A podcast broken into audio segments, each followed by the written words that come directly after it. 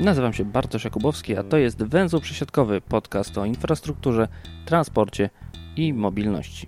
Jeżeli podoba Ci się to, co robię, lubisz słuchać tego podcastu, jest on dla Ciebie wartościowy, zapraszam do wsparcia go na patronite.pl przesiadkowy. Kult jednostki, a w angielskiej wersji językowej Radical Passion. To tytuł albumu o najdłużej produkowanym pociągu na świecie, czyli o EN57 z wrocławskiego Pafawagu. Czy to coś więcej niż album dla miłośników kolei albo kolejna seria zdjęć pociągu, który chyba wszyscy już znamy? Postanowiłem się o tym przekonać sam i udałem się na spotkanie z autorami tej książki, żeby dowiedzieć się czegoś więcej o tym, czym jest w ich rozumieniu kult jednostki lub, jak kto woli, radykalna pasja. I naszą misją tej e, opowieści czy tej publikacji było oczywiście przekazać jak najwięcej informacji e, o tym e, najdłużej produkowanym pojeździe szynowym na świecie, ale to, co, o co nam chodziło nawet jeszcze bardziej, to jest, żeby opowiedzieć o ludziach i o pasjach, które związane są e, z tym e, pociągiem i z tym konkretnym e, modelem, a te przejawy, które były radykalne, wydawały nam się najbardziej ciekawe, więc reasumując, chcieliśmy opowiedzieć o pociągu, ale w, pewnym, w pewnych aspektach chodziło nam bardziej o ludzi i te radykalne postawy względem tego pociągu, gdyż yy, uważamy, że razem tworzy to niesamowite bardzo specyficzne zjawisko czy fenomen. Pasja zaczyna się jednak od korzeni, a tymi korzeniami były właśnie okoliczności powstania pociągu we wrocławskim Pafawagu. Jak autorzy dotarli do źródeł? O tym też opowiedzieli. Tak, właściwie mieliśmy to szczęście, że udało nam się dotrzeć do e, tego głównego archiwum, na którym nam najbardziej zależało, czyli archiwum Pafawagu, gdzie to wszystko się zaczęło i tak naprawdę spędziliśmy tam wiele godzin. E, wiele mm, zeskanowanych zdjęć, wiele zeskanowanych klisz, e, sprawdzonych szuflad, że tak powiem, z rysunków technicznych. No naprawdę tutaj e, Pawałek okazał się kopalnią. To co, mm, to, co warto zaznaczyć tutaj przy Pafawagu, wydaje mi się, że jest to, że tak naprawdę Pafawak, archiwum Pafawagu nikogo nie obchodzi i właściwie to cały czas się kurczy i niszczeje. Oprócz archiwów w książce oczywiście znalazło się także miejsce na bieżące wydarzenia, bieżące osoby przede wszystkim w życiu jednostek N57, tego jak funkcjonują, jak się zmieniają, a jednym z takich miejsc było miejsce, w którym przygotowywane są e, tapicerki siedzeń. E, I zdjęcie, które tutaj widzicie i te przemiłe panie, są to panie z Kalisza e, w firmie Runotex, który od lat produkuje właśnie obicia do transportu miejskiego. Spędziliśmy w Kaliszu bardzo miły czas, e, e, który właśnie tutaj widzimy wzór e, runoteksu, który możecie bardzo dobrze kojarzyć i z kolei, z kolei mazowieckich, jak i z przewozów Polregio. I ten wzór ma o tyle w sobie ciekawą tajemnicę, że w latach 90., pod koniec lat, co, pod koniec lat 90., co widać, Runotek miał stażystkę u siebie w firmie, która na koniec tego stażu miała, została poproszona, żeby pozostawiła po sobie jakiś taki pis e, portfoliany, który oni by mogli użyć. I co się okazało, zaprojektowała właśnie ten wzór, który okazał się totalnym hitem, który Runotex potem przez e, parę dekad w różnych kolorach i różnych barwach po prostu notorycznie obijał fotele. No i stało się to tak naprawdę ich hitem.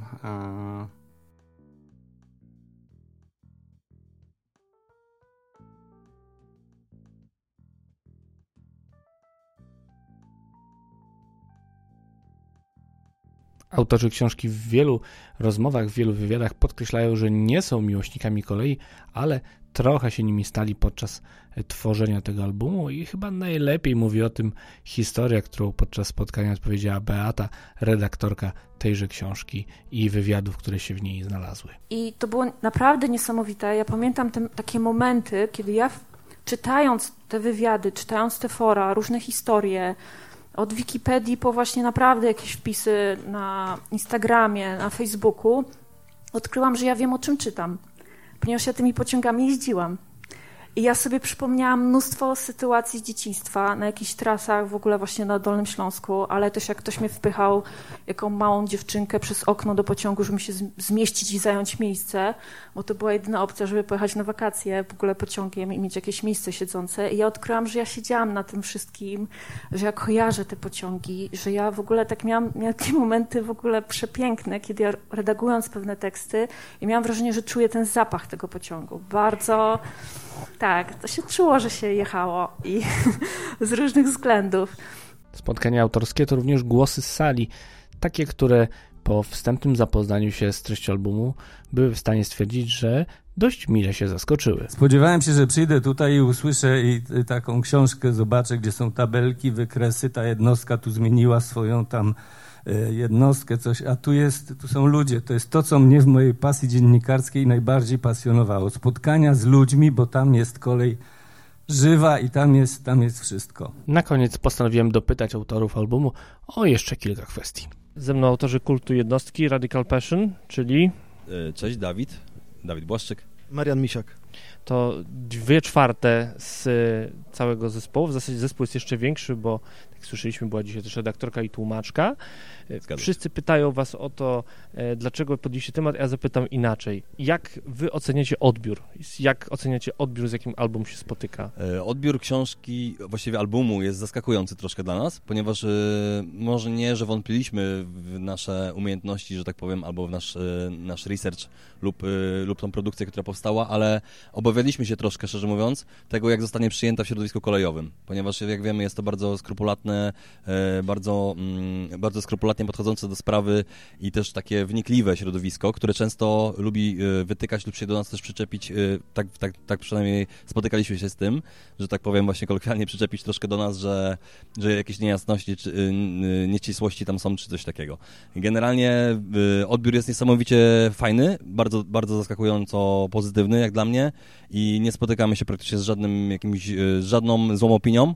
Wszyscy są pod wrażeniem i, i właśnie to, co co właśnie wyróżnia tą publikację na tle innych, y, jakby jest tutaj naszym takim, y, wydaje mi się, że diamentem. Że to, tego, tego ludzie chcieli. Się okazało, że wow, ugryźliście troszkę temat od innej strony i, i to jest właśnie fajne, bo pomijając już to środowisko kolejowe oczywiście i bardziej tutaj jeśli chodzi o aspekt graficzny i inne, to odbiór jest, jest w 100% pozytywny i tak naprawdę wszystkim się podoba, więc nas to niezmiernie cieszy, a, a mówię, to, że jeszcze zahaczyliśmy też o to szersze grono, czyli to kolejowe, które tak naprawdę troszkę się, którego się troszkę obawialiśmy, no to, to tutaj tak naprawdę jest, y, jest to, co, co chcieliśmy, więc jest sukces. Te obawy nie były chyba do końca y, bezpodstawne, bo wspominaliście dzisiaj na spotkaniu właśnie o sytuacji, że zostaliście wyrzuceni z jednej grupy za, mhm, tak. za takie dość mało polityczne zdjęcie. Mhm. Było więcej takich sytuacji, gdzie napotykaliście na problemy w związku z realizacją albumu? Marian? E, wiesz co, ten, y, muszę przyznać, że ten przypadek, o którym wspomniałeś, był dosyć odosobniony.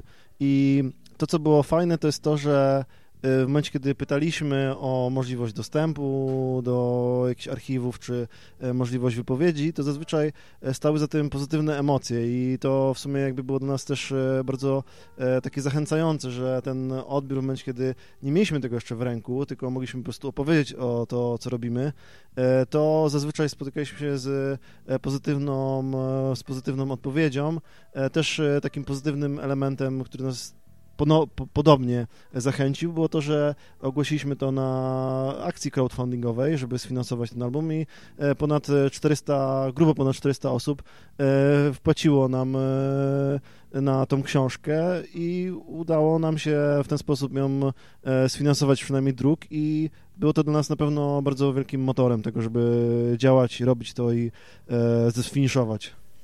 Radical Passion i kult jednostki to przede wszystkim ludzie, jak sami wspominaliście, e, ale zauważyłem, że tu spotykają się dwa światy, które często się wręcz nienawidzą, e, a w zasadzie nienawiść często wynika z jednej strony, bo może z drugiej strony jest miłość, tylko że specyficzna. Mam na myśli graficiarzy i kolejarzy. E, jak u was wyglądało spotkanie tych dwóch światów, jeżeli chodzi o płaszczyznę N57? Wiesz co, chciałem tutaj podkreślić, że nie polaryzowałem tego na dwa światy. Tych światów jest kilka albo może nawet kilkanaście. E, to się nas fascynowało i to chcielibyśmy, żeby wybrzmiało, e, że tych sposobów e, fascynacji tym modelem jest bardzo dużo i są to czasem bardzo odległe sposoby realizacji tej pasji, E, to nam się wydaje super kluczowe, e, ale też e, ten pewnego rodzaju napięcie pomiędzy tymi grupami dodaje tego smaku i rzeczywiście pokazuje, że to zjawisko jest fenomenem. A gdzie jeszcze były napięcia, jeżeli nie tylko między kolejarzami a graficiarzami? Jak wygląda relacja w waszych oczach między na przykład miłośnikami kolei, tymi, którzy jednostki eksploatują i tymi, którzy nimi po prostu jeżdżą? Wiesz co, podpowiem bardzo krótko. Wydaje mi się, że w samym środowisku kolejowym y, nie jest to e, tajemnicą. Są zwolennicy i, i ci, którzy gloryfikują N57, ale są tacy, którzy mówią, że to jest e, absolutny trup i dawno go już nie powinno być na polskich kolejach, więc to jest też pewnego rodzaju napięcie w samej jakby grupie tych, którzy się koleją interesują i są e, ekspertami w, w tej dziedzinie. Tak, ja, ja, doskonale pamiętam początki mm, zbierania materiału i to, jak rozmawiałem z wieloma znajomymi i też znajomymi znajomych, którzy właśnie pytali, a co to za książka i o czym, o pociągu, o jakim, N57. Ojejku, no ja się interesuję koleją, jestem akurat miłośnikiem kolei, ale że N57 to jest w ogóle model, który kompletnie nie jest interesujący i w ogóle dlaczego. I to też właśnie takie, taka opinia, często też się z tym spotykałem troszkę wcześniej, że to grono, do którego dotarliśmy teraz w ogóle na etapie właśnie poszukiwania materiałów, to się okazało, okazało się gronem bardzo, bardzo licznym, ale jednak wcześniej miałem wrażenie, że świat kolejowy jest bardziej skupiony na tych dalekobieżnych, bądź też y, towarowych, bądź tych lokomotywach przede wszystkim. I to było zastanawiające właśnie, dlaczego tak, tak, z takim dużym e, spotyka się to mm, jakby negatywnym odbiorem troszkę, czy tam jakby takim wydźwiękiem. Jeśli tutaj mogę wrzucić też jeden wątek właściwie pana Bodu, Bodusz, Bo, Boduszka z Wrocławia z Muzeum Kolejnictwa, który, e, który powiedział, że te składy nie mają, nikt się na nich tak bardzo jeszcze nie skupia i one nie mają takiego dużego grona miłośników, ponieważ one cały czas jeżdżą właśnie i one są tak naprawdę żadnym, żadnym mm, rarytasem jeszcze. Więc zanim ktokolwiek zainteresuje pod kątem takim, żeby to był zabytek i bardzo jeszcze tam pielęgnowany, bo to wiadomo, to 001, e, ten egzemplarz pierwszej N57 jest wpisany do rejestru zabytków, ale tak naprawdę stoi na bocznicy i niszczeje, no to właściwie zanim to, to, to, ruszy i wydaje mi się, że ruszy taki boom na, ten, na, ten, na te jednostki, to jeszcze troszkę musi minąć właśnie, zanim zajdą z, tego, z taboru. I to jest, to, to, z tym się często spotykaliśmy, że właśnie, że taka opinia, że to jest nieciekawe. Nie wiem dlaczego, bo właśnie w mojej opinii jest wręcz na odwrót. Od wielu lat jakby jak patrzę na te jednostki, to właśnie to mnie najbardziej fascynowało, że one są takie same na pozór, ale z racji tego, że to jest kilkadziesiąt lat, lat na torach i w środku tam jest tyle detali, które się różnią, którymi się różnią i wszy, każda jest inna, każda jest specyficzna na, na swój sposób. To jeszcze sprawdźmy dwa wymiary, bo okay. jeden to jest historia i teraźniejszość mhm. i pytanie, na ile to jest historia, na ile to jest teraźniejszość? To jest dobre pytanie, ponieważ 60 lat na torach jednak no to, są, to jest 6 dekad, które tutaj y, pokazują, no, że pociąg jest niezniszczalny tak naprawdę i, i właściwie tych, na podstawie tych opinii, które gdzieś tam do nas docierały, bądź też wypowiedzi właśnie ze świata kolejowego, można wywnioskować, że wydaje mi się, że gdyby nie presja od strony pasażerów i złe wspomnienia, bądź też y, właśnie coś takiego jak postęp, to i, i wygoda, prawda, czyli jakby komfort jazdy, to wydaje mi się, że te jednostki śmiało mogłyby dalej jeździć i mogłyby być w 100% y, jakby całym taborem. To jest moje zdanie, bo właściwie każdy kolejarz, który nimi jeździł, czy mechanik powie, to jest prosty sprzęt, śrubokręt, młotek wystarczy, nic nie trzeba, nic się nie psuje, żaden komputer, więc jakby tutaj patrząc od tej strony, oczywiście wiemy w jakich czasach żyjemy, jak wszystko wygląda, że wymaga serwisu i na serwisie się opiera tak naprawdę później, no to y, perpetuum mobile nie ma racji bytu w tych czasach, tak mi się wydaje. E, słuchaj, ja z kolei e, z innej strony spróbuję odpowiedzieć na twoje pytanie, przeszłość i teraźniejszość. E, wydaje mi się, że właśnie ten model w pewnym sensie jest ponad tym, ponad tą teraźniejszością i w sensie ponad przyszłością i przyszłością, dlatego, że ten, też ten album wydaje mi się, że dosyć dobrze pokazuje, że ten pociąg stał się takim elementem identyfikującym różne pokolenia, w sensie takim bezpośrednim, w momencie, kiedy widzimy te dziesiątki tatuaży E, które po prostu muszą być czymś e, emocjonalnie bardzo ważnym dla tych ludzi i wydaje mi się, że właśnie to jest e, pewnego rodzaju ewenement, że pociąg stał się czymś, co identyfikuje ludzi i dlatego też jest czymś ponad, ponadczasowym.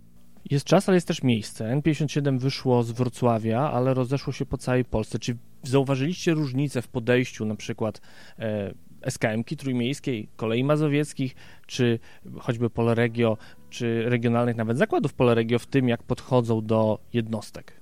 Tak, zdecydowanie. Wydaje mi się, że tutaj największa pasja y, i, i, i taka miłość i, i, fascynacja wyszła, tak mi się wydaje, ze SKM Trójmiasto, które właściwie już teraz, y, tam też cytując tutaj wypowiedź jednego właśnie z panów, który, który udzielił wywiadu do książki, e, wiedzieliśmy, że jeździmy klasykami że to są klasyki po prostu, więc to jest jakby dla nich to już jest, nie są graty, że oni mają w swoim taborze te, te powiedzmy takie trupy czy graty, które już jeżdżą szóstą dekadę, tylko traktują właśnie je jako klasyk.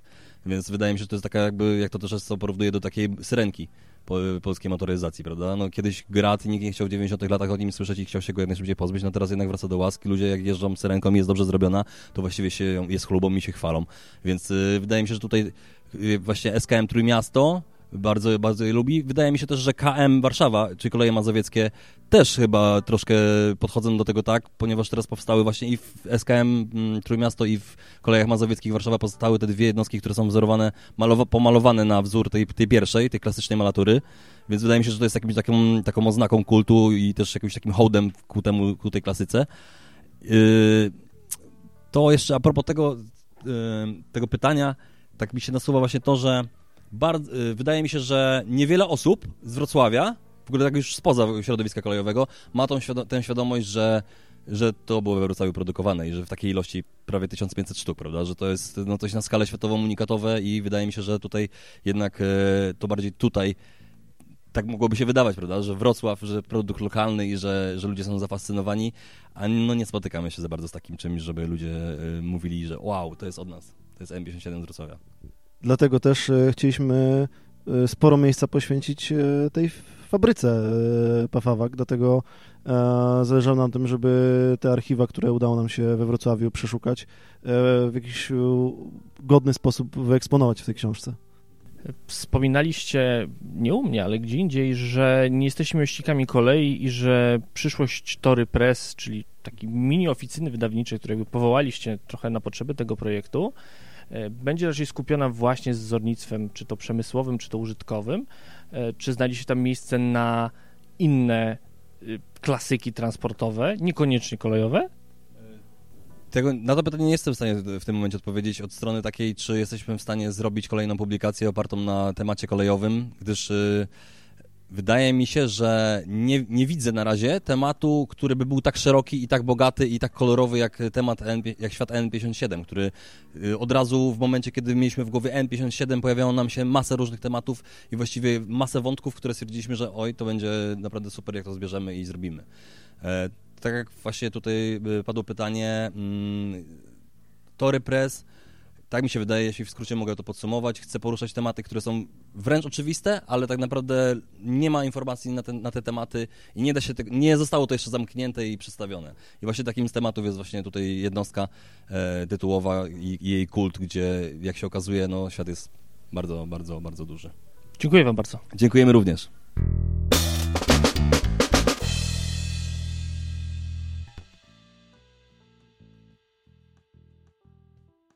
Jeżeli jesteście zainteresowani albumem Kult Jednostki Radical Passion, szukajcie w mediach społecznościowych hasła Tory Press, czy na Facebooku, czy na Instagramie znajdziecie autorów oraz sklep internetowy, w którym możecie zamówić album. Nie jest on tani, ale jest wyjątkowo obszerną publikacją na temat tego, czym jest EN57 i kult wokół tejże jednostki. Na zakończenie chciałem Was jeszcze raz serdecznie przeprosić za ostatnie przerwy w nadawaniu. Tak jak wspomniałem, były one spowodowane moimi problemami ze zdrowiem. Powoli staram się wracać do formy. Mam nadzieję, że teraz uda się już utrzymać większą regularność emisji odcinków. I tradycyjnie też dziękuję wszystkim patronom podcastu, a w szczególności tym, którzy korzystają z biletów okresowych. Są to niezmiennie Paweł Szczur, Tomasz Tarasiuk, Andrzej Kaszpiel-Kaźmirowski, Monika Stankiewicz, Paweł Łapiński, Peter Jancowicz, Jerzy Mackiewicz, Jakub Kucharczuk, Michał Cichosz, Łukasz Filipczak, Filip Lachert, Jacek Szczepaniak, Jurek Gozdek, Kuba Czajkowski, Piotr Rachwalski, Grzegorz Amankenik, Jakub Bordziński, Paulina Matysiak, MP, Michał Jankowski, Jakub Kundzik, Rafał Pierzchała, Piotr Gramacki, Hubert Pyliński, Piotr Krasiński, Adam Zając, Jacek Fink-Finowicki, KMZ oraz Jacek Piotr Cegiełka. Jeżeli chcecie dołączyć do tego grona, serdecznie zapraszam Was na patronite przesiadkowy. Na dziś to już wszystko. Do usłyszenia.